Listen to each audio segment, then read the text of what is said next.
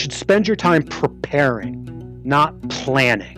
Because planning typically goes out the door the first day when you don't cover the miles you wanted, or it rains on you, or you're puking because of elevation. So why even bother?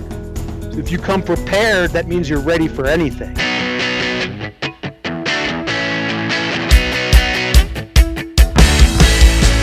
It's the GU Energy Labs Pinnacle Podcast. Yuri and Fatty here with, I don't know, Yuri, uh, would you say it's safe to call this the single most mind blowing race recap episode we have ever done? I would have to agree, man. I mean, I don't even think it's a contest, Fatty. We have Jay Petervary with us today, fresh off his win of the Silk Road Mountain Race. And for those who don't know, that's a thousand mile uh, self supported ride in Kyrgyzstan with over 85,000 feet of climbing. Holy cow. Yep. The website calls it a fixed route, unsupported single stage cycling race through the mountains of Kyrgyzstan. Am I even saying that right? Is that is that the way it's pronounced? I that is Kyrgyzstan. Every, there's a little bit of silence. As there's everyone's like, I'm not going to say. So the clock does not stop. Prizes are not awarded. It follows gravel, single, and double track on old Soviet road, roads that have long been forgotten and fallen into disrepair. Very little tarmac, and there may be some walking and times. Great distances between resupply points. It sounds like a super fun time. Yeah, and it started on August 18th, and riders had until September 1st to finish the route. Oh man. So uh, I would say, Yuri, whether you're looking for inspiration, information, or just an amazing adventure story, this is going to be an episode to bookmark and listen to anytime you want to scratch that itch. Jay, welcome to the pinnacle. Hey, thanks for having me, guys. Appreciate it.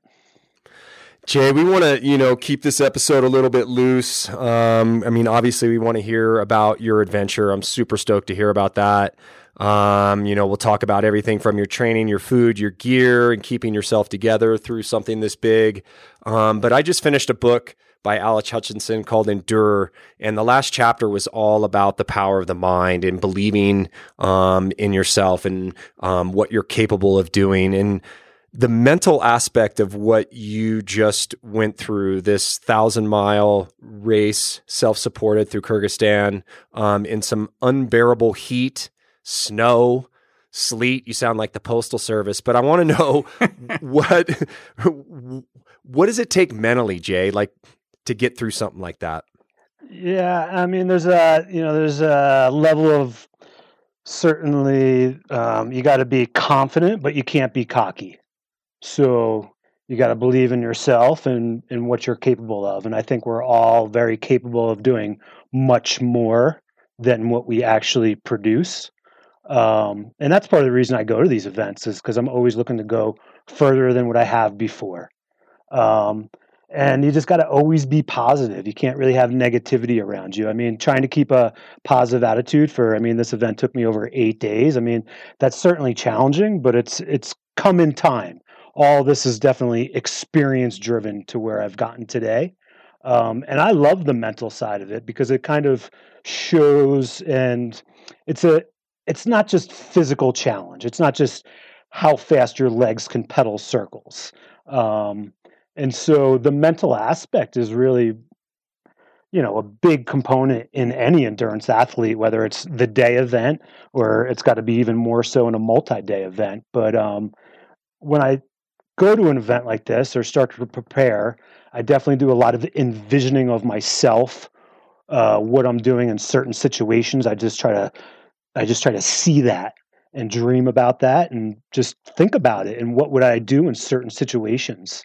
And um, and I have taught myself that there's when I start something, there's only one way to finish, and that's to the finish. So I've never actually not completed an event. Well, one time in my whole career. So it's it's kind of crazy. Um, and I just don't know any better. And that just is a powerful mind, I think. Um, knowing that I'm not going to let anything get in my way, and if I do, that just shows there's an obstacle, and I need to overcome that obstacle. And nobody's race is perfect. So you're always going to have something that goes wrong and you just it's it's up to the person how they take care of it. It's it's really easy to make a hard or bad situation worse. The challenge is to make that situation better and easier. And that's what I enjoy and that's what I get out of these events. And and you know, after doing this for you know long distance racing for over 20 years i'm still making discoveries still learning about myself and still realizing i can like go further i can push myself harder i can overcome these situations easier than i used to and so all of that is just like really amazing stuff uh, and that's like i said that's what i really love about these events is the mental power that's what gets me through it like i'm not necessarily the fastest or strongest rider physically. But I will say I will I am probably most mentally tough.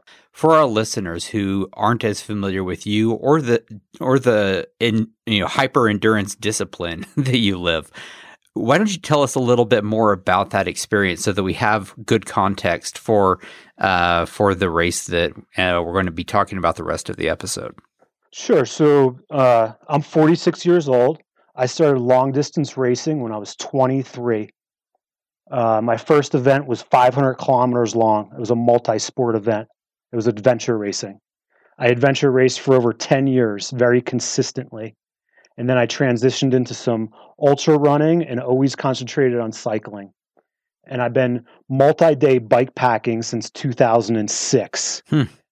And um, I do my calendar consists of anywhere from four to six pretty large events a year with a lot of other smaller stuff.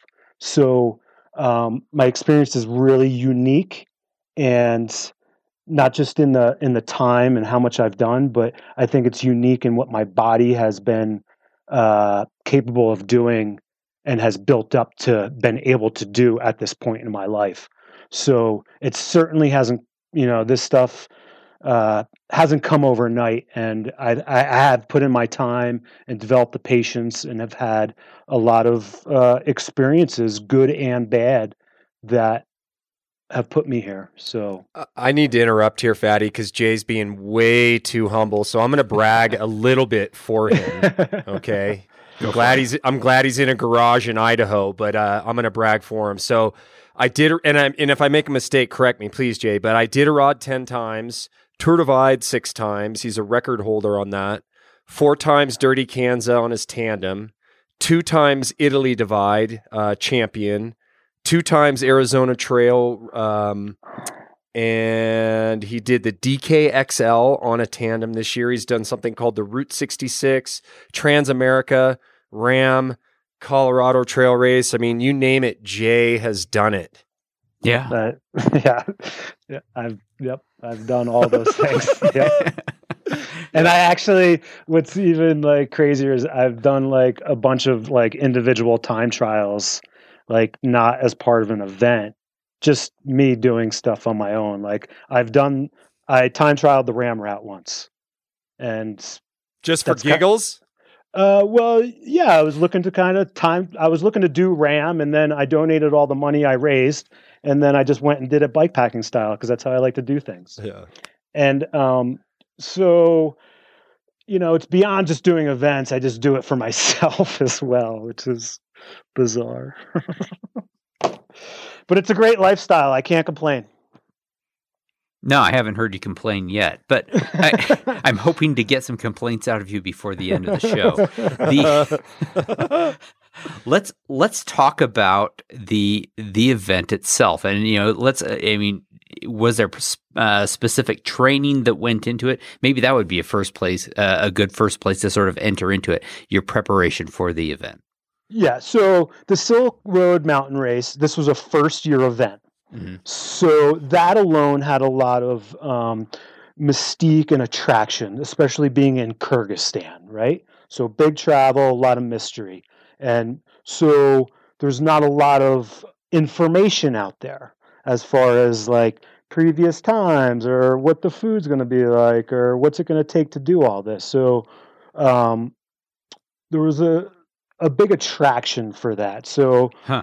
um, so I've actually been talking to the race director for almost two years, and then last year he said, "Okay, we're going to launch this thing." I said, "Well, I'm in," and uh, and so for about a year, it's been on my plate. But by nature of my lifestyle, I'm just kind of always training. I'm always riding. But with this particular event, um, it was always looming since the beginning of the year. I said, okay, I'm going to Kyrgyzstan in August. I'm going to Kyrgyzstan in August. And maybe I need to do something a little different because I often show up at events at like anywhere from like 80 to 90% fit. I'm never 100% because I race too much. So there's always fatigue in me. I'm never 100%. And going into this event, I kind of wanted to be more at 100%.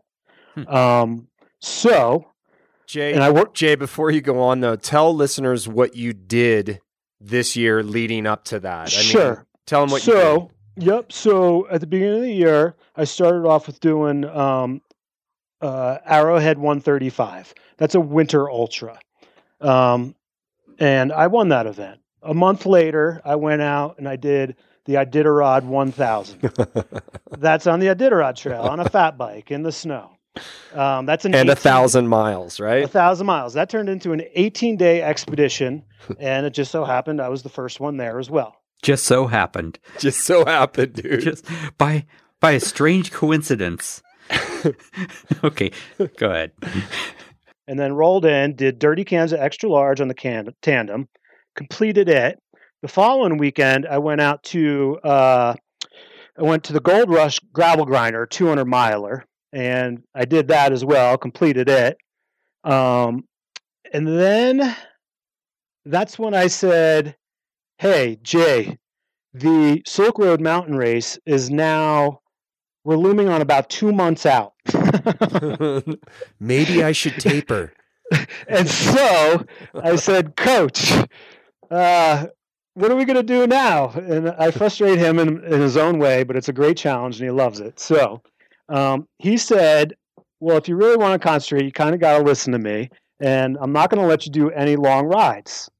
And I really don't do any long rides anyway in my training. All my rides are somewhere around two hours. Um, And so I did an unbelievable amount of intervals between about the, the month of July and into August before I tapered. And it was awesome. It was hard for me to not do a long ride. It was challenging for me to not go to that local 100 mile gravel race or support this other event. But I didn't do any long rides, meaning all my rides were sub two hours and were, I was just floored with intervals. Um, and it just so happened that I realized I was in some of the best shape I've ever been going into the Silk Road. And so that alone gave me some confidence. And, and plus, I just felt good. I didn't feel fatigued like I usually do. There's usually, I just have this little thing kind of looming on me. And I didn't have it. And so it was great. Um, and I learned a lot from that. And I'll take that and apply it down the road, which is a good thing. Um, so that was kind of my training going into uh, Silk Road this year, and that was the physical training. Um, and like I said early on, there's this mental training that goes on, and that happens a lot when I'm riding. Um, the envisioning of myself riding through the mountains, the envisioning of myself finishing that event.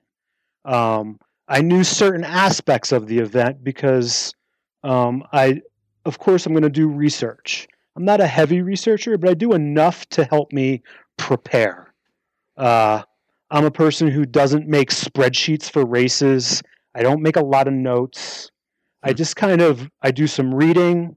I do just kind of fun research, looking at maps, and I get it in my brain and envision it um, and I see which direction I'm running in in the country. But I don't put this stuff on paper and and make these graphs and this and that and run my show like that because I think I think you should prepare. You should spend your time preparing, not planning. Because planning typically goes out the door the first day when you don't cover the miles you wanted, or it rains on you, or you're puking because of elevation. So why even bother? If you come prepared, that means you're ready for anything, as long as you're not too ignorant and have some sort of like idea of what's coming up. And that's about how I approach all my events. So that was kind of like the mental preparation and even like preparing for what that route might look like. Um, so, and then I'm super meticulous with my gear, um, which I spend a lot of time with. Well, that was one of the topics we wanted to touch on because, you know, over the years I have watched you be really meticulous and, um, you know, particular about the gear that you uh, like evolve or or you sort of it seems like you tinker with it and make it its best self sometimes and maybe brands you work with right? Um, adopt that you know those changes and stuff like that. But i'm wondering if you could share with our folks like just some of your like favorite gear hacks or things that they should have on a bike packing trip yeah um, the the gear is a is a fun part for me um, i've helped kind of create different gear and different ideas and strategies of even using the gear, how to use it in different situations. Um, and it's it's really kind of part of my job, even within some of my partnerships that I have. Um, and maybe they don't always like it because I try to always get the best thing out of that piece of gear, and I might even need to modify it. But um, I think that's also what um, grows sport and grows a product. If you don't have somebody pushing those limits, then then then how do we grow?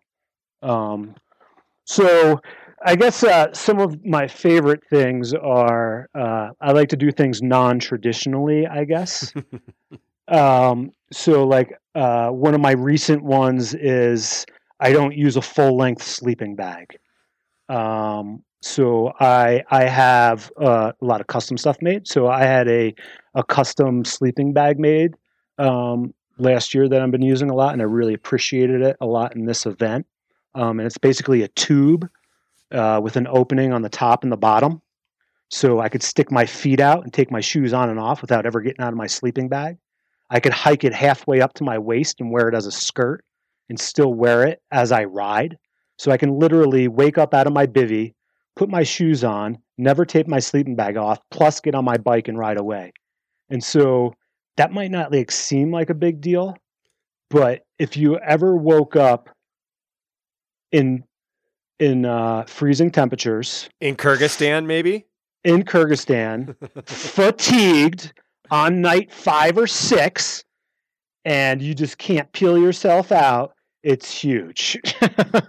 wow. Because those things can sometimes take somebody an hour or sometimes you keep hitting your snooze because you don't want to move and get your shoes on. And all I have to do is just like kind of bend up, put my shoes on, and literally get on my bike and ride away. Um, so that was kind of a fun new thing for me um, that I hope to see grow along the way. Um, I also rode a prototype bike this year um, on the ride, which was pretty unique. Um, Tell us Just, about that. What bike is that? So it's a Salsa Warbird, and mm-hmm. it's the V4, so version four, and um, you know it's it's been dubbed as their gravel race bike, and certainly is. Um, but this year, some things have been changed on it, and those things will be released actually on the 18th.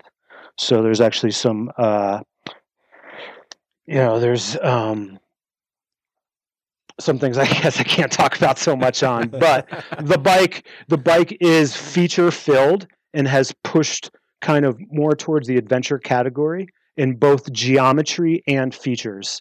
And I would not have taken the previous Warbird on this ride, but with these uh, changes, and I knew it sitting there, I was like, I need to take that bike.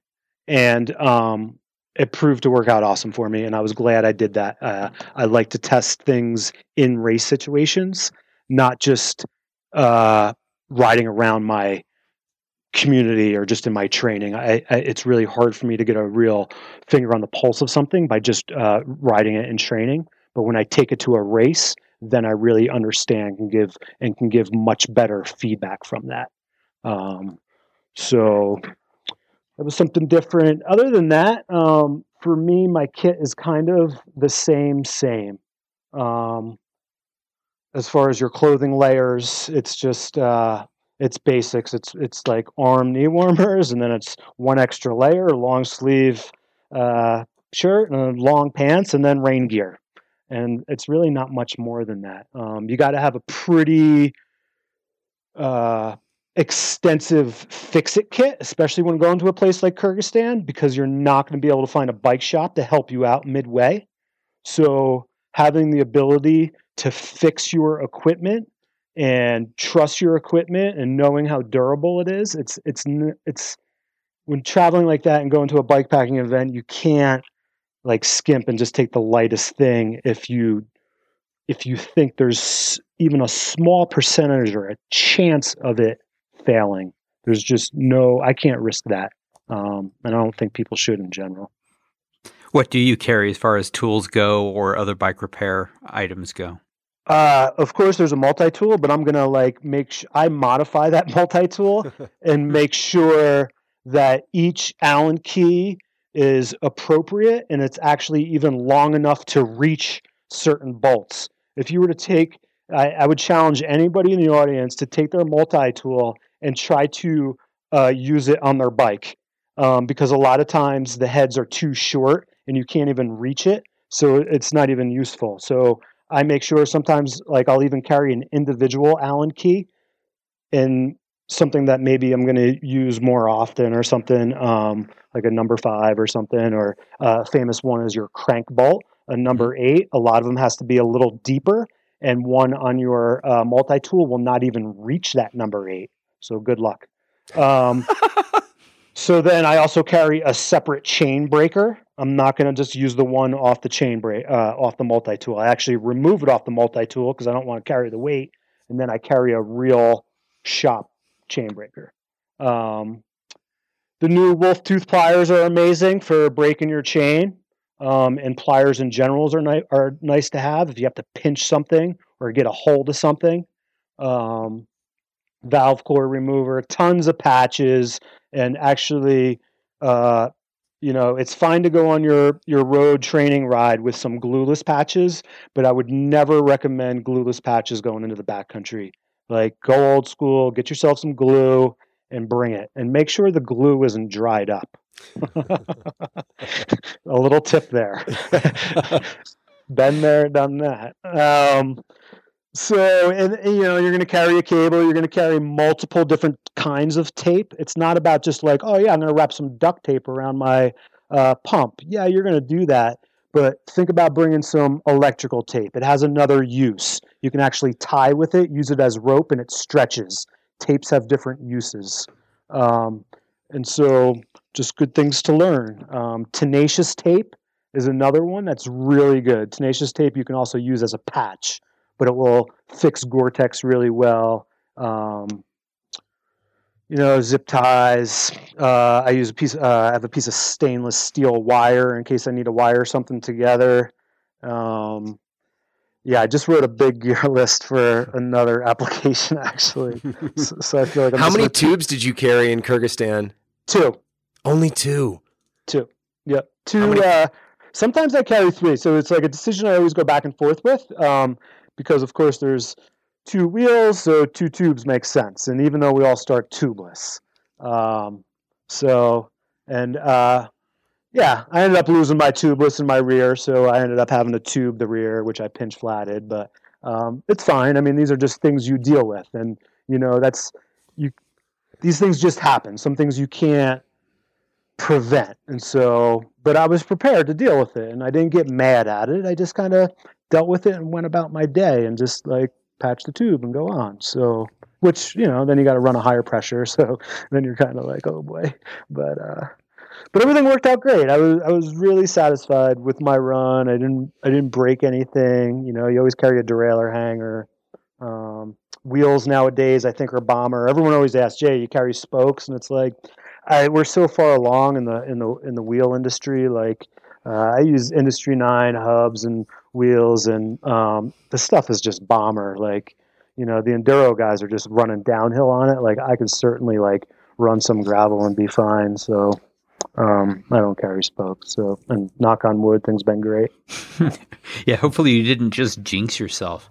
So Nah. uh, let's let's talk about the you know, the event. Walk us through the the actual ride itself, and you know, make sure that you sort of give us a sense of you know what was you know, terrain, weather, what were you eating, and you know all of that. You know, spare us no details.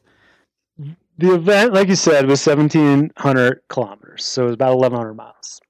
And so Kyrgyzstan is the town, the city of Bishkek is kind of the capital city. That's where we fly into, and that's where we started. And it sits at about 2,000 feet.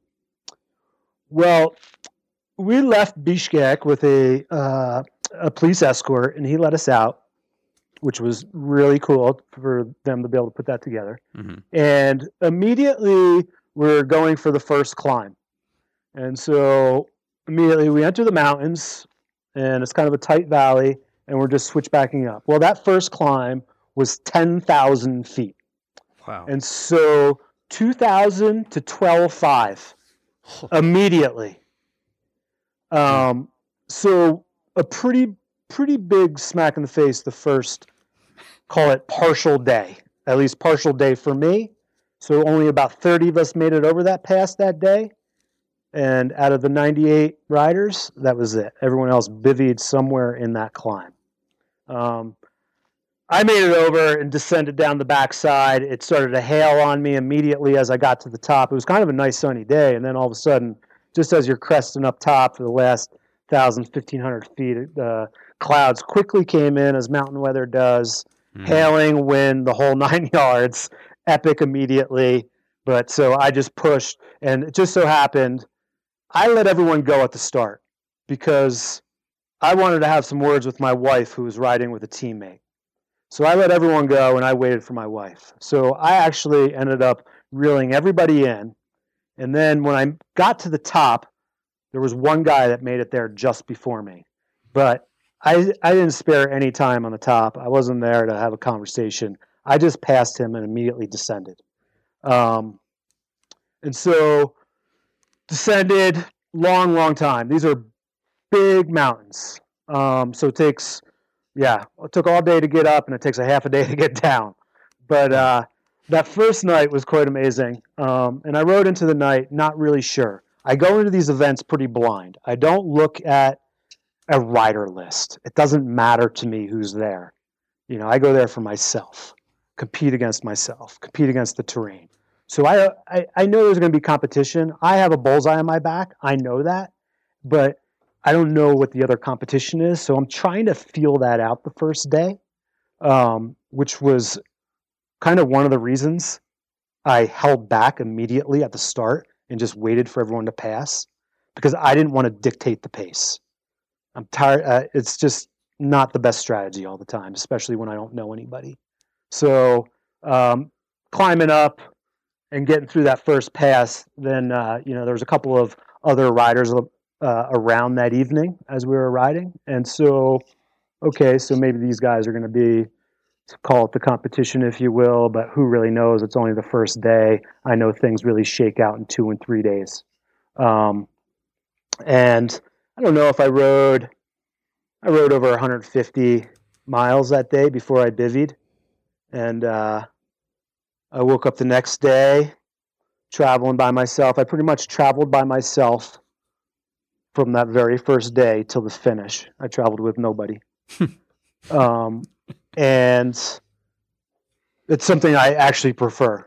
Um, I was going to ask: Is a was did you miss having any kind of company, or you no, are happy just uh, to be alone with your thoughts, so to speak? Uh, yeah, I'm actually pretty happy to be alone. There's a, you know, I go to events for those reasons, and uh, I'm ready for that. So I don't like I'm comfortable with that. A lot of people aren't comfortable, and then they want to team up.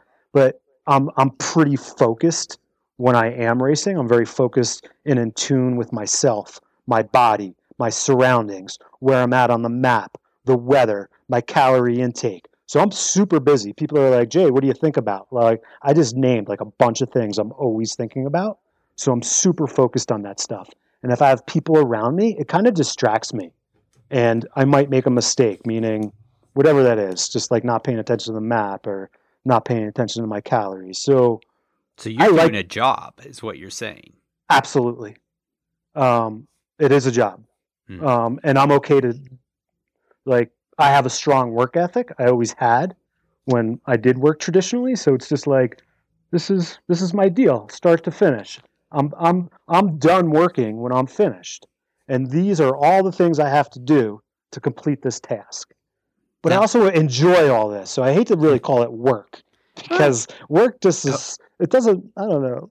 People can like their work, whatever you know. It's yeah. You know, I, I, do, I do want to rewind you for a second though, because you were talking about you're thinking about eating among other things, and I, I think that's something both Yuri and I are super interested in. Yuri, you were actually uh, before we were uh, before we started recording, you were talking about how Jay labels his nutrition. So give us a little bit more detail around that.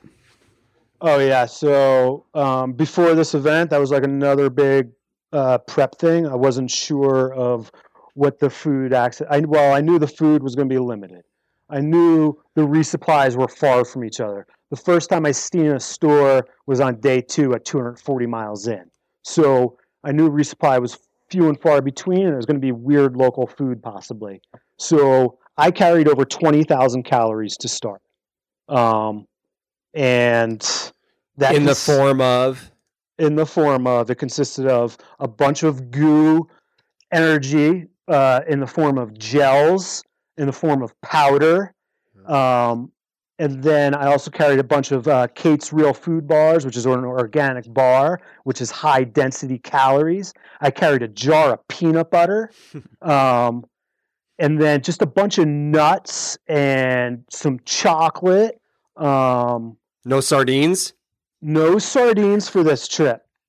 and then, you know, and so when I travel, you cannot take that stuff out of its packaging because it might get, um, they might take it in customs. Mm.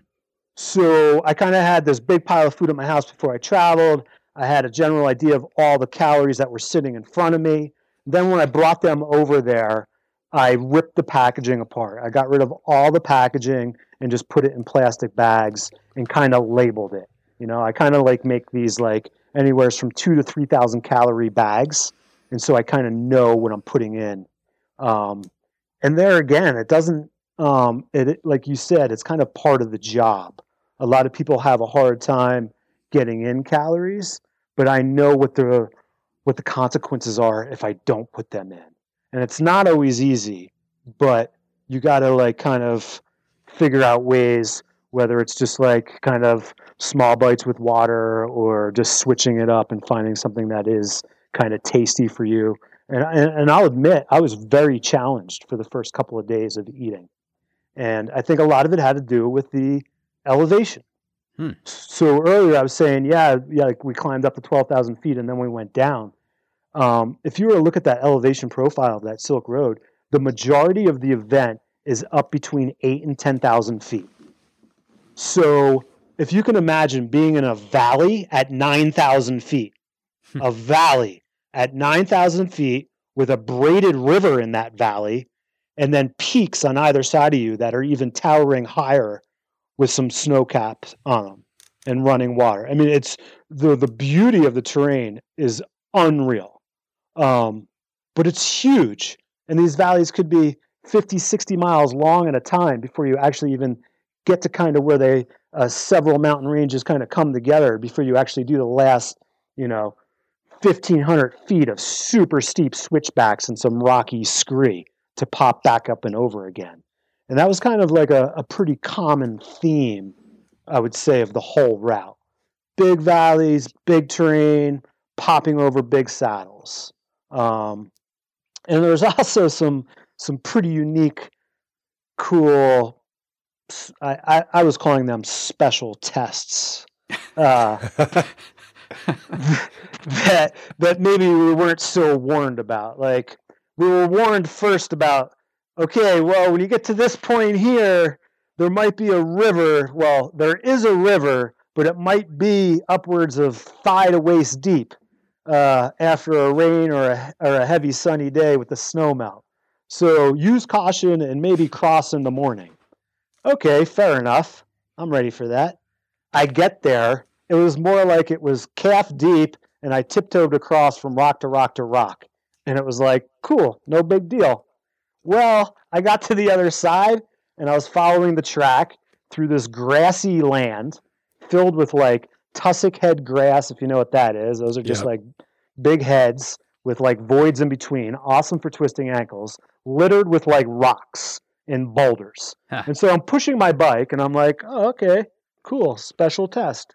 Uh, but one hour goes by and I'm like, huh, let me zoom in on my GPS. Where is this road? Oh, we're going over here. Two hours go by. Darn, man, how long is this? Three hours go by. I'm still pushing my bike. Now it's getting dark, and now I'm up on a scree slope, getting ready to go over another crux of a pass, and it was ridiculous. So five hours later, I finally get on my bike, but that scree slope ate holes in the tips of my shoes Wow. like literally and i was like wow okay um and i descended all night because i got out of there call it midnight or something. And i was like i'm gonna make it i was pretty close to the checkpoint at that point but still a few hours out. But i was like i'm not bivvying. I'm making it to that checkpoint tonight. And i got there at 3 a.m and i was like nelson thanks for that special test. Thanks for that warning. Wow that was a five hour hike a bike. Look at my shoes. I'm not even sure if i could finish the event. So you know i mean those are the things that you got to kind of chuckle at i guess because you know i was definitely frustrated in the moment but i definitely didn't stop. I marched on. I didn't let it get in my way right? Those are easy things to kind of make worse and to like just stop and lollygag through. So five hours turns into eight pretty quickly in those situations. And those that's just something i learned in the past so i just stuck with it. Um, so that was kind of a, a good little little tidbit in there. Um, and that was before the biggest mountain pass I had to do. And that was like kind of where you seen it snow on me.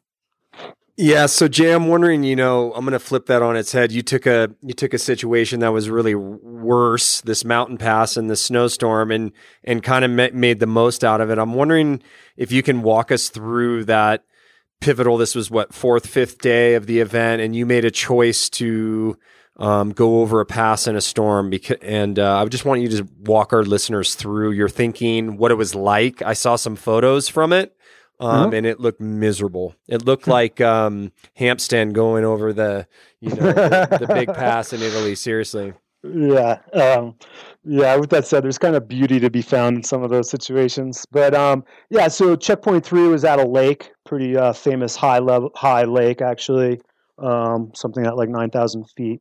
Um, so I hit that checkpoint. and It was at a, it was, um, a little homestay, which was really nice and refreshing. Actually, uh, I was able to take a shower there. I couldn't sleep actually though. Um, I wanted to sleep for four hours. Only slept for three, and then I was like, okay, I'm out of here.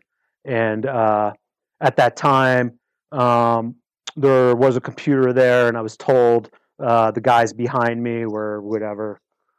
They were a ways back, but they were on their way in or whatever. So I was like, all right, I'm out of here. Um, and it was in the morning. It was 9 a.m. when I left there, and it was actually super hot around the lake. And so I'm pedaling around the lake, 30 miles or something. Now you you make a turn, and now you're going up this valley. And it was it was basically going to be a 20 mile climb um, of something like 6,000 feet or something. So it just takes a long time. Um, it's gradual at first, and you just wind your way through.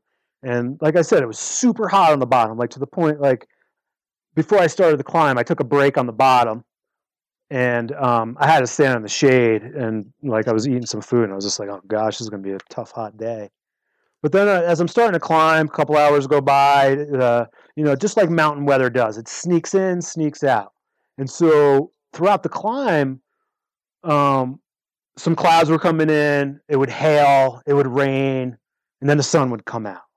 And it was like one of those situations like I hate being cold and I don't like being touched by rain. So like I'll always put my like jacket on because like I like I won't wait it out. Like I'm like I don't care. It's only gonna rain for ten minutes, but I'm gonna put my jacket on. I can't wait. I don't like this. And so on and off with the jacket, like the whole entire time, just like oh my gosh, oh my gosh, and climbing, climbing, climbing, climbing, and gosh, just took forever. And then so now I'm starting to like pay attention to some stats, and I'm like, gosh, like how much more climbing do I got? I'm like, oh, okay, another three thousand feet. Okay, all right, we're starting to get there. Um, so then it's like, okay, you know, 2,500, starting to pay attention to this. Well, now the rain, and now it's raining. It's not coming in and out. It's settled in. I'm high mm. enough in the mountains. The clouds like to sit in the high mountains like that. It just sat there. So getting rained on, gear goes on, and sure enough, I get higher. Well, rain turns to snow. So now it's snowing on me, and uh, the rain is coming. You know, there's just like there's nothing you could do in those situations. Like stopping is one of the worst things you could do. Like I would have liked to. You know, it sounds good. Like you could dream of that. Oh man, it would be nice to see a house right about here and take some shelter. But at the same time, like that doesn't do you any favors, like stopping in weather like that. You got to get through it anyway. And so, you know, there again, it just falls back on my experience. I know, just get your gear on, whatever that means. Like I have rain mitts, I put those on. A rain jacket with the hood on, zipped all the way up. Um, rain pants, you know, I have rain socks. All that goes on because you also have to think ahead. So, okay, the time is going by. Now we're going into, you know, late afternoon. Well, eventually it's going to turn to dark. And then if you let your gear get wet and it gets dark, like that's a bad situation. So I'm always trying to think when it's starting to rain, I'm always thinking about protecting my gear. I just don't want to get wet. Like I said, I don't like to ride in the rain anyway and get wet. Well, I'm also doing it because I'm putting on the jacket because I don't want. I need to protect this because I need to wear this at night. Um, and so it was pretty neat. Like climbing up through the snow was certainly epic, but um, there's a certain part of me that really like I get off on that actually. Like there's a side like knowing that you are doing this and you are perfectly fine actually in this weather, it's kind of epic. But I'm fine just because it's snowing or rain or whatever it is and it looks epic and it is, but ultimately like you're fine. Like I'm still riding my bike. Yeah, it's getting muddy, but I'm still riding. I'm still moving forward. I can't really say it's slowing me down. It's just snowing on me. Like um, and it was really cool because uh, media was actually up there, and so they got you know uh, they got to a bunch of assets from them. I mean, they got there was a bunch of images and stuff, and that was cool. I mean, they were super respectful of that and never affected my race and like at all, which was great. They never spoke words to me. I never spoke words to them. They just did their job. I did mine. But it was cool for them to kind of capture that. Um, but also on my way up, I seen a local, and the people there are beautiful, amazing people. And I seen this little like matchbox car basically trying to get up and over this pass. And you would see anything from like a Mercedes out there to an Audi to a matchbox car to a military car. You've seen all sp- all different cars out there, which was crazy in itself. Um, just locals cutting through the mountains to their yurt huts. Hmm. Um, so th- this particular group was trying to get up and over the mountains, but he was getting stuck. This was like rowdy mountain terrain, and this is just like some little little car. And uh, so the three guys were, you know, there's four people in the car. Well, three guys were out of the car, basically pushing it and putting rocks underneath the tires, trying to get this car up. And it was like it was just like for them and like in the weather, it was just like another day in Kyrgyzstan for these guys. No big deal. Like they were just like la da da, you know, and like I see this going on, and and I love that. Um, and you could see just like how pure these people are, and and just like they didn't, they don't look at me like I'm crazy, just like I don't look like like at them like they're crazy. And so there's just like this mutual thing, and um, it was just really neat to see these guys up there and me be up there all in the same situation, but none of us really panicking or worried about what's going on or asking like where the next shelter is or what's going to go on. You know, no one's worried about anything. We were just moving on and moving forward in this classic situation.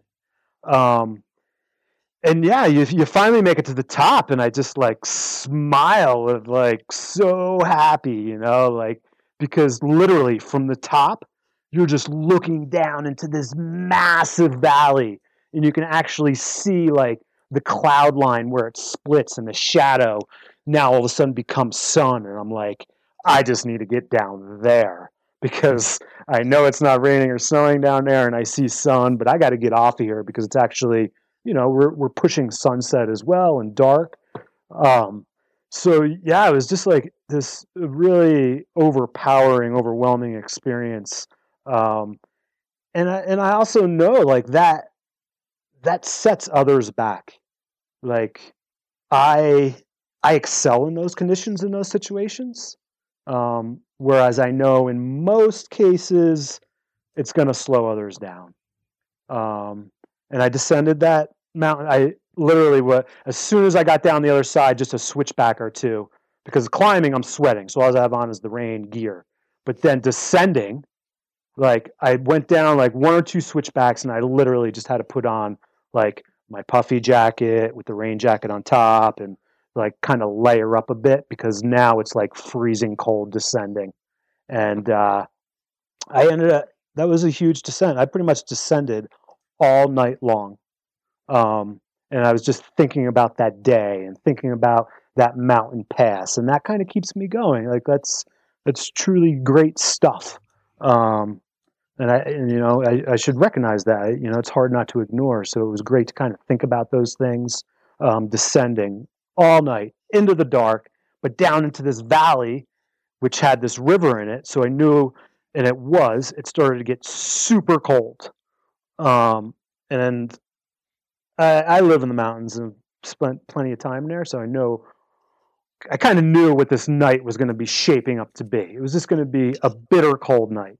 Um, one of those nights where the dew sets in on you in the morning and things freeze over. And sure enough, like, oh, another great episode that evening while I was descending, I got to pick up a sheep and put it on a man's horse, just out of the middle of nowhere. La da da, descending through the mountains of Kyrgyzstan boom, see a flock of sheep on the hillside, come around the turn, see a man on a horse with a boy that's like as tall as my thigh with a little girl next to him, must be brother and sister, and they're both standing there with like these eyes with like a sheep on a rope. And I look at it, I wave to everybody, I smiled and wave, and I see the man on the horse kind of pointing. And so I stopped and they like to shake hands man to man and i was just like oh let me go shake this man's hand and uh, sure enough he's pointing at the sheep pointing at the horse and like i'm great at that communication i know what he's saying um, so yeah i kind of picked the sheep up and threw it on a horse. Uh, you know i never did that before. In the middle of the evening. I like to imagine that that's not what he wanted. He wanted something completely different. They're mm-hmm. like just let the American put the sheep on the horse, and then he'll leave us alone, and we can go about doing our you know, our lives. So it was uh, super cool, and I just imagine them kind of having dinner that evening. The lame sheep's got to do something with it. So, but but way cool, right? I mean, come on. Uh, and that sheep was darn heavy. Uh, but anyway, so descending into that evening, it was like I was, you know, this is like night six.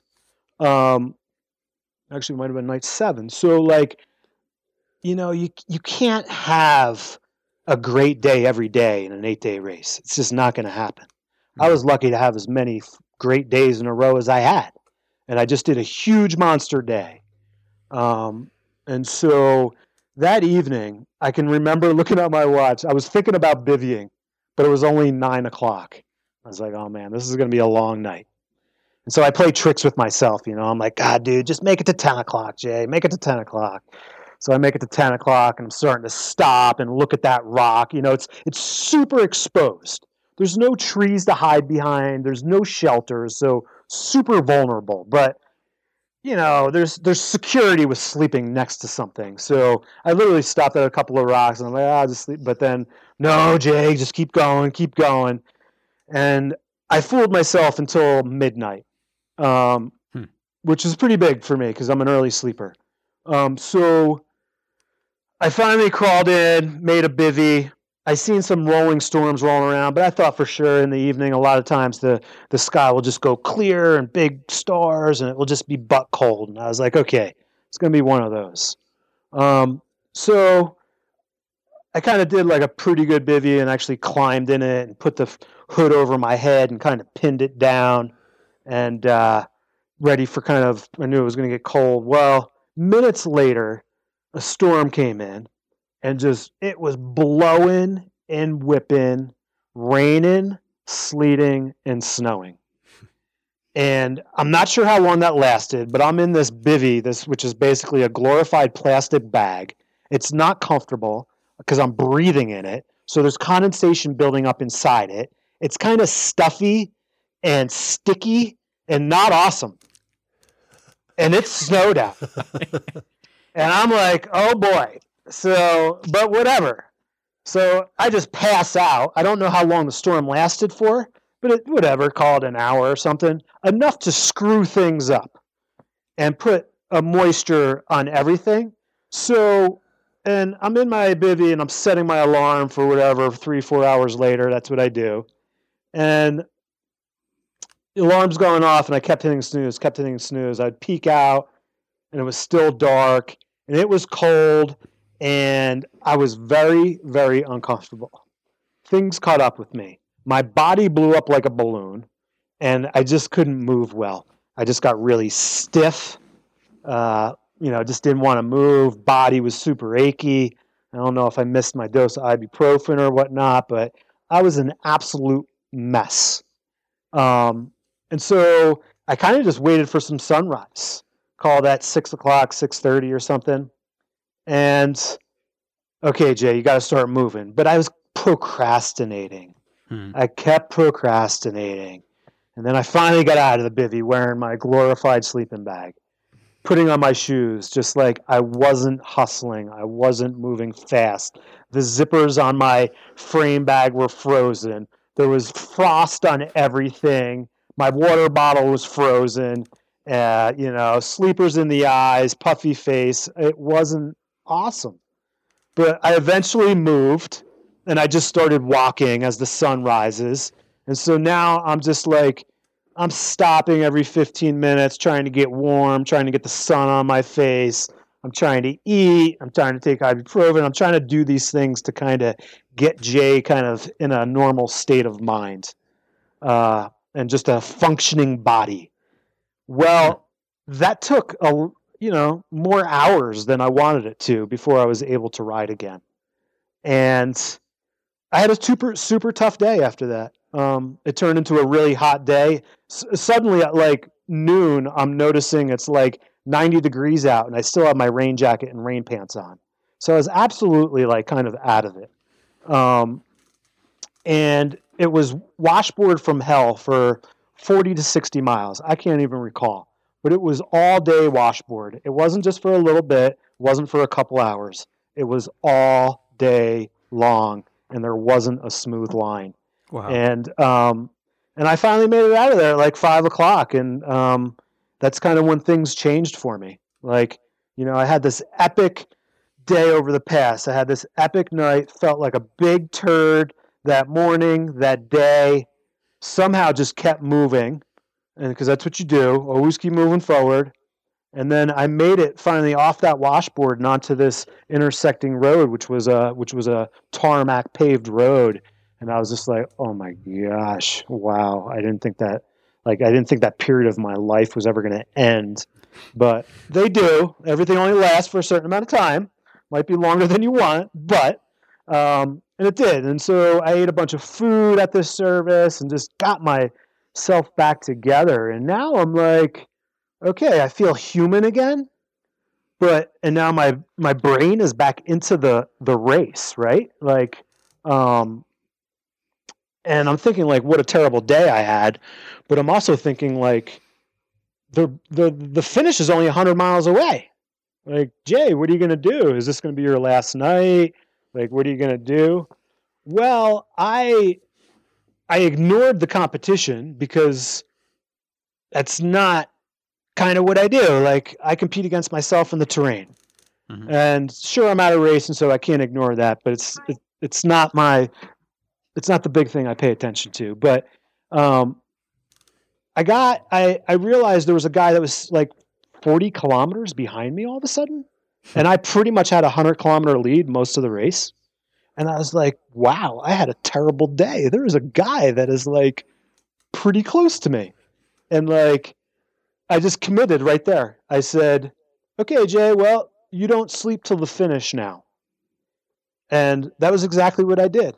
From that evening, I, I, I, I went from that point on to the finish. And so I didn't sleep the last night, which was, again, one of the most epic nights that I've had um, because it included one of those 20 kilometer hike bikes throughout the whole evening.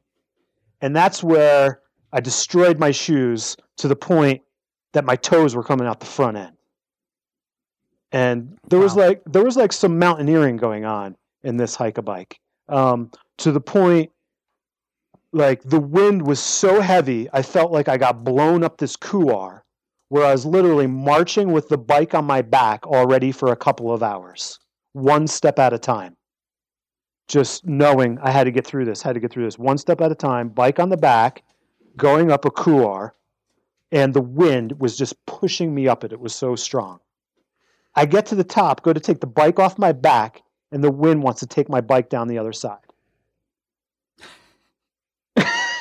I literally like I I'm pretty calm in intense situations, and I started having like this like sick stomach anxiety, and I literally like started to like puke like, and I was tasting like the bile in my stomach, and I was just like, Jay, you got to fucking get your shit together, dude. And like it was a serious deal. Like I was I, I haven't been too scared in too many situations. And this time I was just like, I was sitting there with the bike on top of me on the switchback, like, and I was just like, this is absolutely nuts. and I'm looking down, like, I just did this epic hike a bike. It's, you know, it's in the middle of the night, it's midnight, it's dark. All I see is like silhouette because it was a clear night. So I see silhouettes of mountains but I'm up at 12,000 feet. So it's kind of super overwhelming and big. And I'm trying to look down, but like I have no depth perception of how far these like scree switchbacks were going to take me. And so I just had like this anxiety buildup and it was just like, whoa. it was the first time I ever had that in my life. And like it only took me a second. Like I did. I got my wits about myself and it was just very one step at a time, one careful move at a time. How you situated your bike to kind of turn it around in this wind was it was it took a lot of concentration, and uh, when I finally got to the bottom, it was like it was another one of those wow. that was Yeah. intense, Jay. Uh, I'm pretty sure the guy behind me is probably going to wait that out until morning. and, uh, but it didn't end there. It was like a series of like thigh deep river crossings after that because it turned out it was a super like kind of narrow deep valley. And i was just doing like river crossing after river crossing that you know i had no idea was there. And then like when the sun came up that's when i got back on my bike again. So it was like this this like bad dream throughout the whole night where I just traveled through this this you know it was a crazy journey through these mountains. And then it was like oh the sun's up. You can get back on your bike now. But it was all about the timing of it all. Um, and it was uh, you know getting through those moments I mean hearing the stories it sounds crazy and miserable and this and that but it's like you know that's what expeditions consist of. Um, and when you're done with those things, uh, you can start to appreciate them and, and, and really understand what the human's capable of, what you're capable of, going back to what we talked about early, mentally, what it takes to get through these situations. And um, you just become a, a different person after them, whether it's good or bad or stronger or weaker. You just, you, they do something to you and they change you going forward. Um, and it was, you know, all in all, that whole event was was really I don't know if it was life changing or what to me, but it really opened up my eyes. You know, I mean, I talked a lot about the epicness in these different situations, but you know, even the small little blip about picking up a sheep and putting on a horse for a man, or um, I had a a twelve year old boy, you know, greet me on a horse and ride into a checkpoint with me, raising, uh, swinging a big Kyrgyzstan flag next to me, just yelling. And he said one English word that I understood, and that was champion, because you know that's how like you know people in other countries that's what they recognize, and that's who they give the props to. And I I don't necessarily agree with that, but that was certainly like you know, kind of bone chilling. Uh, have this horse, this 12 year old waving the flag and yelling champion, like, oh my gosh. Um, and just everyone was so nice and um, and you know as a as being at the front end and being competitive and a racer it's kind of something that maybe uh, you know I don't regret anything in life but, maybe I, I kind of missed that portion of it because I know a lot of the mid pack riders and things got invited into yurts and shared tea and shared meals or even slept in the yurts because the weather was always, was bad at night in the valleys. And uh, you know I, I would wave and smile, but um, you know, when they were waving their hands to come towards me, you know, I I didn't uh, I didn't go there because yeah, I'm moving forward. But uh, just an amazing overall experience in life. Such an amazing tale, Jay. Uh, such an amazing tale. I'm just uh, I can't even wrap my brain around what you accomplished um, hiking until you wore the tips of your shoes off. I think I saw something on social media where it says you stopped and bought a pair of Crocs or something like that. Yeah. In case you had to ride or walk in Crocs. I mean, you were obviously very committed to, to getting to that finish line. Um, yeah, super, super impressed, man. Congrats on that. Uh, I'm actually scared uh, to to hear what's next for you. You said because you know, when you accomplish something like this, right, it it opens up the the possibilities of of what you are capable of. You know, circling back to the whole mental aspect, like we talked about. You know, believing in yourself. So uh, I'm frightened, dude. Don't go much oh. bigger. Okay? that said, what is next? Um, gosh, I got some personal commitments for the rest of the year. A little bit of gravel racing. I put on a gravel pursuit event at the end of the month um, in my backyard. So it's kind of, you know, going back to that work thing a bit. Um, and then kind of come mid October, uh, the past few years, traditionally, that's a kind of a time that I, I do take some time away from the bike. Uh, I start to think about next year. I plan for next year, reconnect with partners, and just look at different projects. So that's kind of October, November. And then uh, December for me starts off kind of fat bike on snow season again pretty quickly. And uh, I'm thinking about some different, um, over in general, I'm thinking about some different projects um, for next year. As far as just um, maybe not so much uh, advertised racing and just more maybe exploring a bit more and having different experiences. Well, I, for one, want to hear what the stories of whatever it is you do. It sounds like the race that is happening is hardly event based anyway, that it is all happening inside your head. So wherever you go, whatever you're doing, I want to hear more about it. you bet. Yeah, it's uh, like I said earlier, it's it's a lifestyle. Um, and I, feel super privileged and lucky to uh, to be able to live it. Fantastic. I think we're going to leave it there. That is a good word of wisdom for the end of this. So let's wrap this episode.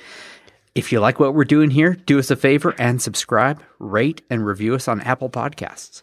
And most importantly, tell your friends, spread the word on Twitter, Facebook, and in real life. It's been such a pleasure having you on the podcast, Jay. Really, truly an honor, man.